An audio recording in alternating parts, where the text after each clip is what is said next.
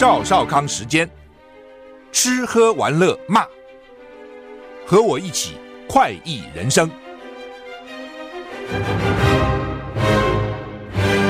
我是赵少康，欢迎来赵少康时间的现场。天气。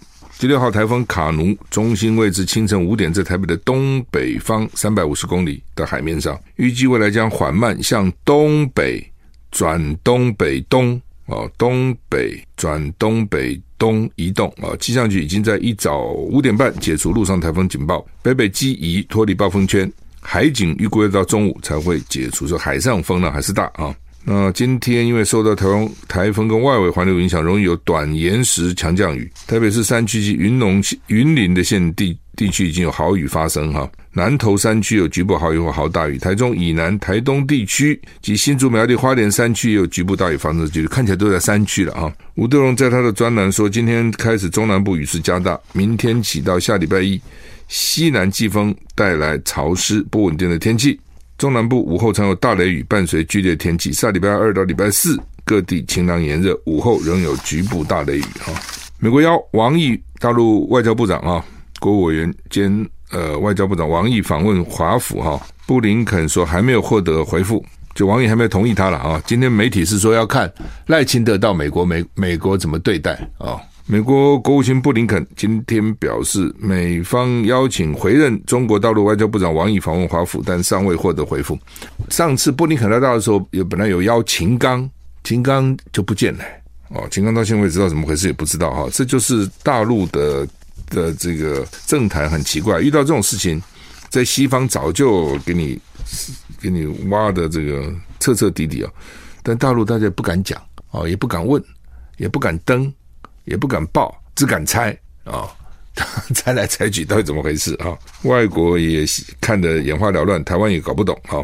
这个人突然就变这样了，到底什么原因？那王毅啊，又回回国担任外交部长，就被认为说大陆的外交真的在关键时刻，在这个内忧外患的时候呢，还是不容易找到合适的人哈。那秦刚当时有答应要回访，那现在王毅还没答应啊，所以呢，美国就说王毅什么回来不不一定，我们邀请他了啊。华府本周是正式向资深外交官王毅提出邀约的啊。布林肯在纽约联合国总部活动场边告诉今天告诉记者说，我们还没有获得回复，我们才刚递出邀约，预期我们将有机会见到彼此，并接续我在北京进行的重要沟通。秦刚上任只有七个月以后，他们被。被讲说是神秘消失，六月二十五号开始就不曾公开露面。中国外交部只表示，秦刚因为健康因素不可执行公务。我看他如果是因为情妇还生女，健康好得很了。因为健康因素不可执行公务。布林肯六月十八日曾经在北京跟秦刚会面，这是五年来首次由美国国务卿访问中国大陆。美国国务院当时表示，双方会谈。双方双方的会谈坦诚具体有建设性，布林肯则邀请秦刚访问华府继续讨论啊，这五年都没见面了啊，讨论一次哪够呢？继续讨论不是没见面，五年是第一次美国国务卿访问中国大陆了啊，那中间有三年因为疫情啊也影响到哈，或者不会拖那么久哈。韩国城南随机攻击事件，嫌犯自称受雇杀人啊，被雇谁雇他？韩国京畿道城南市。彭塘区地铁苏县站临近百货公司，这么复杂？昨天傍晚发生随机攻击事件，凶嫌是一名年约二十岁的崔姓男子。这个崔贤先是驾车冲上商场附近人行道，这真衰啊！人行道本来是安全的，怎么突然一个车子冲上来？所以，所以我们在人行道，特别在那个十字路口转角的地方都要特别注意。很多人就喜欢站在那个转角人行道上。但是那个车子转弯的时候，有的时候啊，我讲的不是故意啊，有的时候万一冲上来了啊，一个控制不好，都很危险，稍微离开一点。那这是有意的啊，冲上人行道，撞伤多名行人，再进入商场，持刀攻击一楼跟二楼路过民众，用刀诶，不是用枪诶，啊，十四人轻重伤，一名六十多岁的民众命危。嫌犯落网以后，向警方反复供称，很久以前就开始受到不明组织雇佣杀人。我觉得这是。都脑筋坏了哈！想将不义之事公诸大众等意义不明的供词，初步研判并没有吸毒或饮酒，全案正在深入调查当中。这种人还不少哦，真的不少啊！我以前我们这边现在比较少一点，以前经常遇到这种哦，说我这个这个脑脑脑神经被侵入了哦，一个声音一直对我讲话，叫我干这个，叫我干那个，哦，那甚至还有是怪我们的，说你们的这个电台这个播音已经把我攻占了我的整个脑了，哦，等类似，哎，就是语无伦次了。我相信他当本人也很痛苦了，因为一定痛苦嘛，因为他一直觉得有人跟他讲话，有人跟他讲话，有人叫他做这个，有人叫他做那个啊，他就说这个不明组织雇佣他去杀人，就有一个人声音跟他讲，你去杀人，你杀人，那谁呢？他讲不出来啊。南韩网络出现预告犯罪的言论，有另外一个有文章表示，在今天晚上六到十点之间，将在水仁盆塘县五里站发生随机杀人。发文的人因为前女友住在附近，希望他认识人可以受害。目前警方加派人力，也不解析是什么啊。他的前女友大概分手不太愉快了啊，然后就讲一些认识他的人最好都受害了啊，这什么话嘛？二零二零大选干扰案就川普那个案子了，川普对选举谎言指控不认罪。美国前总统川普在华盛顿特区法院出庭的时候，对所有四项选举谎言的指控表示无罪，啊，不认罪，non guilty 啊。川普出庭后在机场表示，这是悲伤的一天，还说对他的指控是对政治对手的迫害。川普因为试图推翻二零二零大选结果遭到起诉，这是川普四个月来第三次遭到刑事起诉，起诉书有四十五页。川普被以三宗图谋不轨跟一起妨碍司法调查罪起诉，起诉四项罪名，加起来五十五年。川普今天出庭，法官问他如何对起诉书中的罪状进行辩护，川普回答无罪，怎么辩什么护？我没罪。特别检察官没有寻求对川普进行审前拘留。川普在听证会中举手宣誓遵守释放条件，并且签署文件。这次出庭提审进行了二十七分钟，这么快。川普已经被释放，等待审判。预计下次听证会将会在八月二十八日举行。八月二十八哦，就是二十天以后吧啊，那就是反正给他放了啦，放了一定签署一些文件，不会逃跑了，随时随传随到了等等这些东西。川普在机场发表简短谈话，随后搭机返回纽泽西。他谴责这项调查，表示对美国来说是非常悲伤的一天。他还说，开车穿过华盛顿特区，看到肮脏跟腐烂，也非常悲伤。川普把他对他的指控描述为对政治对手的迫害。哈，他开车经过华盛顿特区，说看到肮脏跟腐败腐坏。这有两种可能：一种是街道很肮脏，垃圾乱堆，美国很多城市现在是这样子；另外一种呢，就是我看到华盛顿就看到一堆丑陋的人、丑陋的事哦，丑陋的现象啊，涉嫌跟大陆分享敏感军事机密，两个美国士兵被捕。美军发生疑似中国大陆间谍案，这怎么回事？两名美国海军士官士兵因为涉嫌为中国当局窃取敏感军事讯息，危及国安，已经遭到逮捕。美国 CNN 报道，有两名海军士兵因为涉嫌向中国大陆情报官员发送敏感的美军讯息，遭到起诉跟逮捕。根据美国加州南区检察官发布的声明，其中一名士兵名字音译为魏金超啊，这个中国姓哎，金金超魏 W E I。周三抵达圣地亚哥海军基地工作时被捕。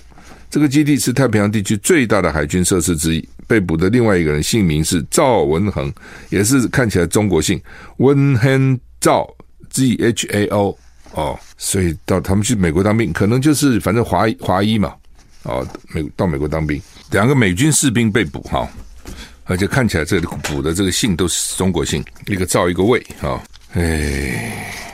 这种都不好了哈，就是这种事情多发生以后，就会让其他的中国裔华裔去当兵人被怀疑了。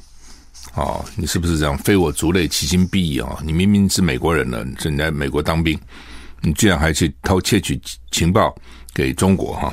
而且现在中国和美国是军军事上完全对立嘛哈。那美国司法部的这个助理部长说呢？这两个人被指控违反为保护美国而做出的承诺，就是你当兵一定会宣誓嘛，说我一定要效忠美国，并且背叛公众信任哈，你谋取中国大陆政府的利益。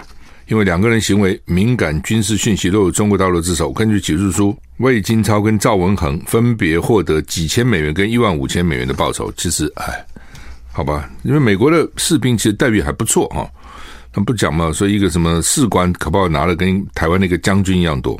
实验报道，这是今年美国军人第三次被捕，并且被指控从事间谍活动。报道中说，美国军方越来越担心中国大陆正对美国进行战略大步迈进，尤其是中共海军，他们的舰队规模现在已经超过美国海军。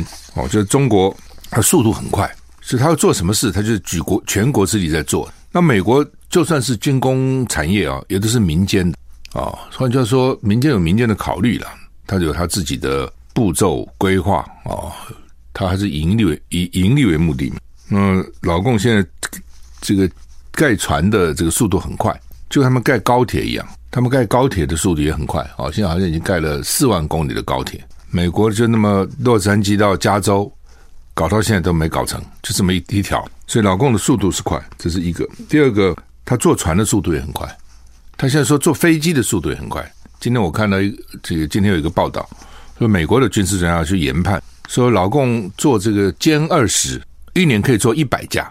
那歼二十被认为是比美国的 F 三十五可能都强，比美国的 F 二十二都强，哦，至少不会输了。就大家常常比的时候，常常用美大陆的歼二十比上美国的 F 二十二，那速度很快，一直做一直做哦。那老美赶不上，这是比较麻烦。就老美现在很担心哦。那抓匪谍啊，他现在开始抓匪谍，问题是有的时候也可能被误抓了，也不是一定抓的都是正确的啊。有时候为抓而抓也会变成这样哈。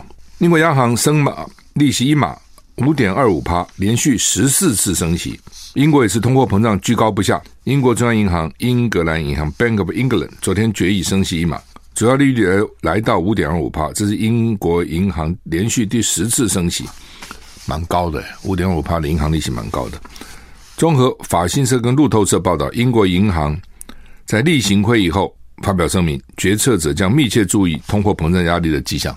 英国银行在最新利率。前景指引中说，货币政策委员会将确保基准利率在足够长的时间中保持适当的限制性，以利通膨降到两趴的目标。他希望把通膨拉了两趴，两趴。美国好像也是这样。英国通膨率去年已经到了十一点一趴，创下四十一年来的新高，而且呢，以跟其他地区相比缓慢的速度下滑。今年六月降到七点九趴，在主要经济体中还是最高的。好像美国也慢慢降下来。哦，这主要利利息了，利率提高，经济活动就会就会减缓。那利息提高，大家比较不能去消费的，没钱了，那你通货膨胀率就会下降一点。主要是利率提高，主要是为了这个哈。啊，然后利率提高，大家可能把钱都存起来了，不，我要赚赚赚利息还不错啊，不要去花了。哦，那你因那个钱钱减少了，你购买的力道也就减少了，反正各种原因了哈。泽伦斯基说：“俄罗斯发动攻击。”波兰总理说：“呢，边境将有进一步挑衅。”哈，俄罗斯无人机连续八天瞄准基辅。其实无人机你打我，打你了哈。乌克兰总统泽伦斯基指控俄罗斯正沿东部前线发动攻击。另一方面，波兰总理警告白俄跟俄罗斯边境地区将发生进一步挑衅，说那边呢战争也没停止。CNN 说，俄罗斯说在莫斯科附近击落了七架乌克兰无人机。俄罗斯无人机连续八天瞄准基辅，所以我讲你打我，我打你。情报显示，俄罗斯正在寻求加强跟北韩的军事合作。俄罗斯国防部长肖伊古最近曾经访问北韩，换句话说，老共大概目标比较大嘛，可能也不敢给他，那找北韩。而且伊朗也卖给他不少的无人机哈。乌克兰总统泽伦斯基说，俄罗斯在整个东部前线采取进攻行动，攻击非常猛烈。乌克兰军队据，但他说乌克兰军队还是主导。泽伦斯基说。过去二月，从去年二月这个俄罗斯侵略乌克兰以来呢，俄罗斯一共用一千九百六十一架伊朗制无人机攻击乌克兰，但是很多被打下来了，所以伊朗很难想象伊朗做无人机还居然俄人俄罗斯在使用哈。六个地中海国家元首共同发出气候呼吁哈。报道指出，意大利总统马达雷拉。跟五个地中海国家元首一起发同发起有关气候紧急状况的地中海呼吁，承诺支持对气候危机进行联合行动的倡议，也呼吁欧盟及其他地中海国家将这个问题置于政治议程的第一位。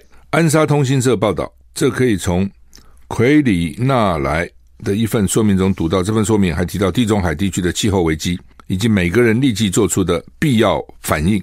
说明说，正如预期那样，气候危机已经到来，并已达到爆炸性程度。七月底，联合国秘书长说，地球将进入沸腾时代，对地中海地区影响特别明显，水电短缺、洪水泛滥、大范围的热浪、火灾跟沙漠化都威胁它。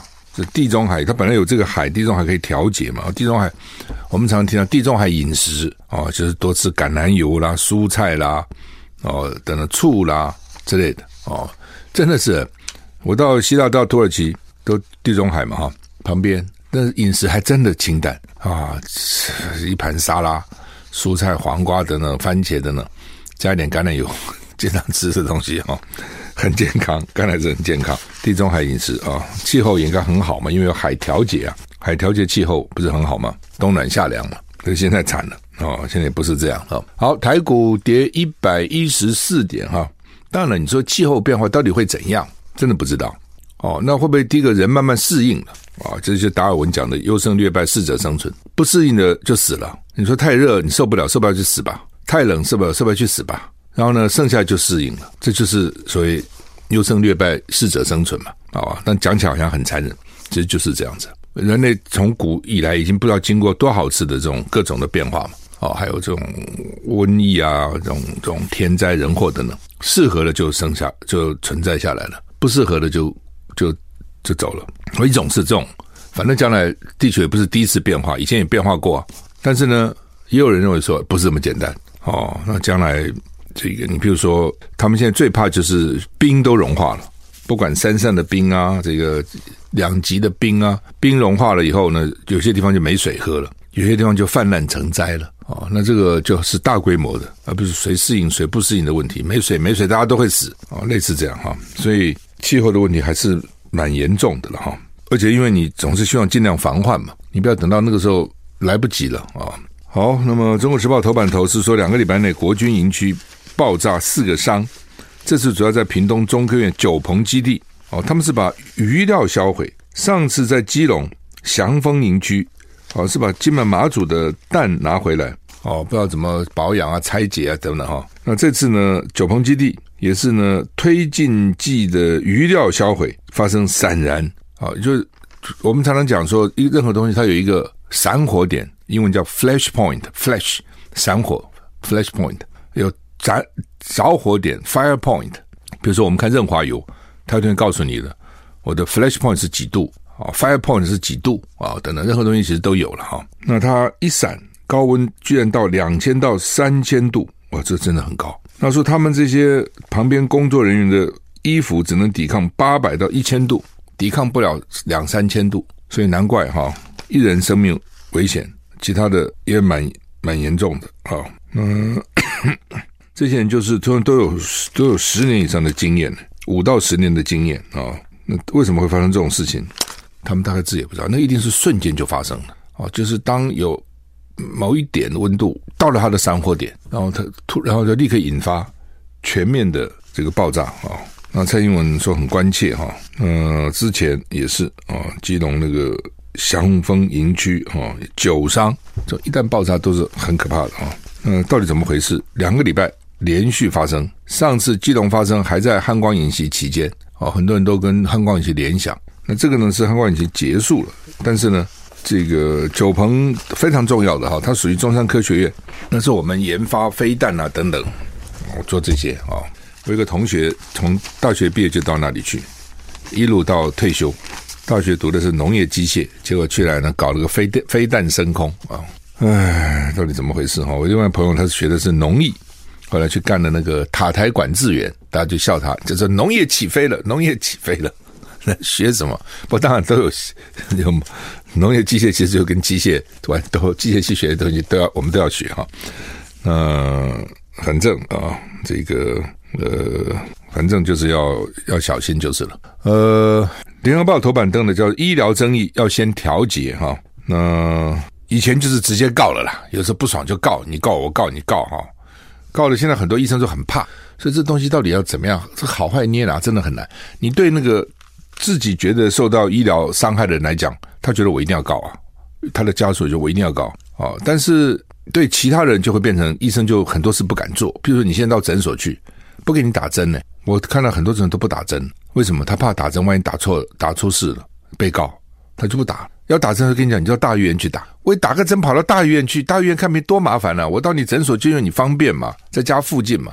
我家附近几个诊所，我看都不打针，而且他们就会讲，他们也是同学啊、医生啊，开会啊，讲这个讲那个那个讲，大家都有一套自保之道啊，怎么防止自己被告？好吧，这个医疗纠纷这是很麻烦的哈。对当事人来讲呢，他觉得我一定要告，哦，就美国看好，那医生就害怕，怕的结果呢，本来很多事情该放手做就不敢做哦。你比如说，现在到医院去，先给你做一大堆检查，这奇怪了，古时候那个医生望闻问切，根本就这么看看你脸色，看看你走路样子，把个脉，他就可以知道你什么病了哦。当然那个不是完全准确的哈。现在呢，要各种检查，真的有必要做这么多检查吗？他非做不可，为什么呢？万一没做，万一万一万一，这病人出事了，他惨了，告死你哦！当然，你现在看这个数字呢，告成的并不多了哦。譬如说，二零二零年，他举个例子，三百五十六件鉴定，因为医疗的时候法院就送去鉴定，三百五十六件里面呢，没有疏失三百一十一件，就是认为医生没错，有疏失十五件。可能有疏失十一件，没有办法认定十九件，所以真的每年那么多医疗的这个这个 case，那真的出问题其实并不多了哈。那联合报这边出问题最多的是骨科、神经外科、牙科、医美、急诊，这是刑事，一种是告民事，一种告刑事。什么是告民事？就是赔钱嘛。告刑事就是说你这个业务过失啊。那反正呢，医生被告一次哈，他就像。一朝被蛇咬，十年怕井绳。他一辈子都害怕，因为很麻烦了。你知道医生哦，他去学医，你知道他从学什么，你就知道他的个性。你知道我意思？他去选择学医，他就想一辈子做个医生，安安稳稳的，平平顺顺的，对不对？能够呢救人啊、不为良相，便为良医。然后呢，能够救人，然后能够呢收入还不错，在社会上也受人尊敬，真的够了嘛？人生也不够这样。基本上就这样，哦，那这样的人，你告他，天天跑法院，他搞死他了。平常看病人够累了，还要到法院，那个精神压力很大，你知道，并不是人人都像我一样跑法院无所谓啊，你告就告吧，对不对？反正法院我已经常常去了啊、很多人到法院吓死了，他不想去法院了，对不对？你到法院去看看哦，然后这个环境也不好，然后呢，经常那个庭期又延误哦，比如说讲叫你十点去，你其实人家前面还在开。对不对？你就等，就在外法法庭外面那个那个椅子上，那么椅子也不舒服。然后呢，一堆各庭都在开，各色人等都在，对不对？也有那种穷凶恶极的这个嫌犯也在那也要开啊，什么人都开啊。有这种所谓这个白领犯罪的，也有这个黑手，不不知道黑手，也是叫黑道犯罪的都有啊。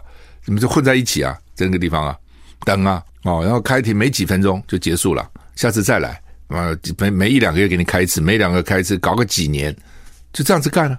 你说烦不烦？哦，所以 医生就算了，这种事情哦，所以呢，他就很小心嘛。医生当然就谨，他个性就谨慎小心，他学的也是要谨慎小心的。所以呢，第一个就是各种仪器先给你用哦，然后呢，很多他很多状况他就推，没有把握就推，他不做。那最后倒霉的谁？其实是病人，其实是病人。就是对一般来讲是病人就就很麻烦嘛，也曾经有医生跟我建议过，他说：“哎，他说哦，他说你那个健保每年交那么多，对不对？一年健保大概六千、七千亿、八千亿，他拿一点点出来成立一个基金，帮医生打官司，不要医生自己哈去应付那个那个官司。好，一一旦发生医疗纠纷，病人告，基金出来帮医生打官司，找律师。他这样医生，我他说我告诉你哦，这个医生帮国家省的。”那种烂烂检查的费用啊，绝对比你这个基金的钱哈、哦、多得多，知道吗？就是说，今天很多医疗浪费，为什么？因为医生他就给你该不该做也做，通通给你做，那都是要花钱的，那是要花钱的。那反正花嘛，我做花的钱不是我的钱呐、对不对？那万一发生事情，我至少有个保障，我这些都做了检查。哦，那如果说将来说有这种基金帮他打官司，他比较放心，他就知道有些可以不必做，就不用做了啦。真的出了事，有有人基金会找好的律师帮我打官司，他比较不怕。讲讲是这样讲，但是大概很难哦。这种制度要建建立起来，也不是那么容易哈、哦。像美国哈、我的了解现在也不像以前一样了，那么多人喜欢读医了。美国原来很多人喜欢读医啊，哦，赚很多钱了。为什么呢？就是医疗纠纷。台湾已经算好了，大家对医生算是尊敬了，等等。美国告律师就帮你告了，所以第一个律师生病到医院去，基本上不讲自己是律师，因为医生恨律师，所以呢，你律师到我手上，我给你给你扒层皮，我告诉你，因为大概所有的医生都受过律师之害。第一个，所以律师到医院看病不敢讲律师。第二个呢，保险费非常高，医生要保险呢、啊，他也怕被告。所以虽然你看说医生收入不少啊，保险费交一大堆啊，所以医生也恨死了。那慢慢慢慢的，大家也觉得干嘛嘛？读书那么辛苦，读医那么辛苦，然后呢，出来职业也很辛苦，特别在那个实习实习医生、住院医生那段时间，那是不是人干的？然后呢，没事还被告哦，然后赚的钱不去付律师费，所以我的了解现在也不像以前那样热门。很多他他现在很多事情可以做别的，我能念医，我不能念电脑吗？我不能念这个 AI 吗？我不能念其他东西吗？那好的很啊，我干嘛一定要当医生呢？好，今天是什么日子呢？今天是 去年裴洛西来台湾访问离开以后，老共军演的日子啊。这一军演围台过中线。就变成新常态了，很多事情就这样，你不要给他理由，你不要给他理由，他如果没理由包围你，他会受到别人的谴责。他这样子好像一副他就名正言顺就过来了，美国也没办法，美国又关切关切关切关切关切又怎样呢？你美国又能怎样呢？缅甸翁山书记被缅甸军政府这样对待，对不对？一判刑给他关判三十三年，哎，人家是选举赢的，选举赢的，一辈子在坐牢，那美国能怎样呢？经济制裁。又有什么用呢？泰国，美国跟泰国关系不错吧？这次大选赢了，总理当不上啊？为什么？因为军人不给你干了。两几年以前军事政变推翻文人政府，那美国能怎样呢？也不能怎样。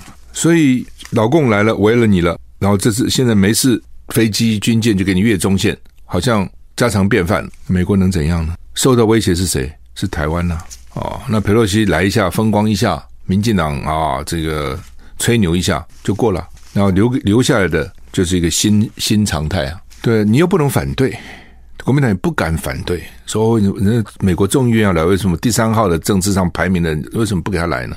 一定被骂臭头，你还得说欢迎。然后留下了烂摊子，谁收拾呢？就我们自己收拾，就这样子啊！台湾麻烦就在这个地方啊！就理论上讲，你治国也好，你就算不治国，你做一个选民也好，总是有一定的理智嘛，一定的理性嘛。怎么样是对我们最好的嘛？对不对？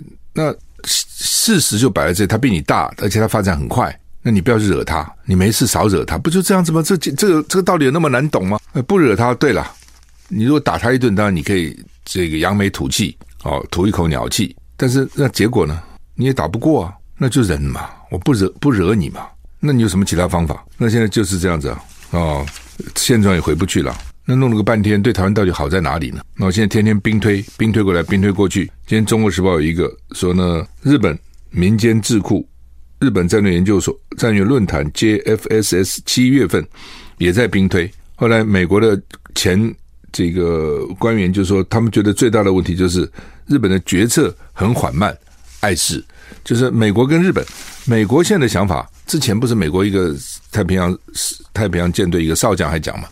呃，夏威夷的舰队，呃，夏威夷的这个步兵了。他说，这个，他说他下面管一万两千人。他说呢，呃，美国到时候没有办法，一定要靠盟友。那盟友是谁呢？靠澳洲吗？那么远，对不对？靠谁？靠南韩？南韩真的要理你吗？靠日本？日本怕死了，日本根本就希望你不要惹是生非啊。日本的个性哪希望介入这些事情呢？对，这都是因为你老美没办法看你老美的面子。老美在后面逼他们，那现在美国还怪日本的决策很缓慢，日本决策本来就缓慢嘛，他要讲求共识，所有在日本公司做过事的人都知道，日本公司要做个决策可慢了，要大家有共识啊，共识何其难呐！但是就是这样子。那刚刚讲说王毅要不要去美国访问，大陆媒体说要看怎么样处理赖清德过境，就你怎么样对赖赖清德嘛？那大陆现在说呢，国台办说赖清德是麻烦制造者。之前麻烦制造 trouble maker 讲的是陈水扁了哦，老美的就很头痛，觉得他做事也不听老美那一套，常常就自己自行其事。陈水扁的想，陈水扁的想法就是选举我要赢嘛，对我选举赢了，我管你美国高不高兴，我都要做。那我听你美国，我选举选输了，那我干嘛听你的呢？其实有没有错也没错，所以那时候要搞什么入联公投啊，什么一大堆，老美当然也不喜不喜欢在那个时候搞这个嘛。但是怎样，他就搞啊，他就连任了，两颗子弹，你以为老美愿意吗？他也就连任了哦，所以呢，老美气归气啊，但是他也没办法。那现在又有一个新目标了，就是赖清德。呃，过境会怎样？大家也在看。那这个当然很好笑了。今天联合报的那个黑白姐也讲，其实我那天就讲了。那民进党现在去骂国民党，说都是那个秦日新哦，现在国民党的驻美的副代表就是等于国民党住在美国的代表了，在美国当地的代表，就说呢，都是他害的，他去给美国人这个破坏。那说民进党说，我们根本本来就没有要去华盛顿，也没有要去阿灵顿啊，都没有要靠近华盛顿，没有。所以呢，你们乱讲，制造谣言。当时我就讲，我是奇怪的。任何今天假定说，民进党外交部、民进党政府外交部或是驻美代表替赖清德争取到华盛顿，这是理所当然的事，这是应该的啊。为什么这不怎么不应该呢？老美不给你来是一回事，就像我们要争取买 F 三十五。最这个认为这个最精良的飞机也可以垂直起降，老美不卖你，说好吧，不要买 F 三十五，我卖你 F 十六，那我买 F 十六 CD，他们说不行了，嗯，我这特别给你做一个 F 十六 V 好了，不给你 CD 啊，这就是讨价还价嘛，我漫天要价就地还钱，生意本来就是这样做，所以我跟你讲我要去华盛顿，那有什么不对呢？赖清德自己不讲吗？说台湾的总统将来如果进到华盛顿，我们的政治目标就达成了。这他现在自己讲的啊？怎样？他现在副总统希望能够到过境经过华盛顿，有错吗？没错。老美给不给我去，另外一回事情嘛。那怎么现在变成争取过去是错误呢？说国民党不应该讲说赖清德想要到华盛顿去，这不很奇怪吗？这本来就你该争取的事情啊。哦，所以老民进党常常那个那个做事是很矛盾的。哦，不知道他在怎么回事啊？那个逻辑是有问是有问题的哈。嗯、呃，所以呢，就是他到底过境会怎样？哦，大家也在看啊、哦，北京也在看，台北也在看啊、哦。好，我们时间到了，祝你有个愉快的周末。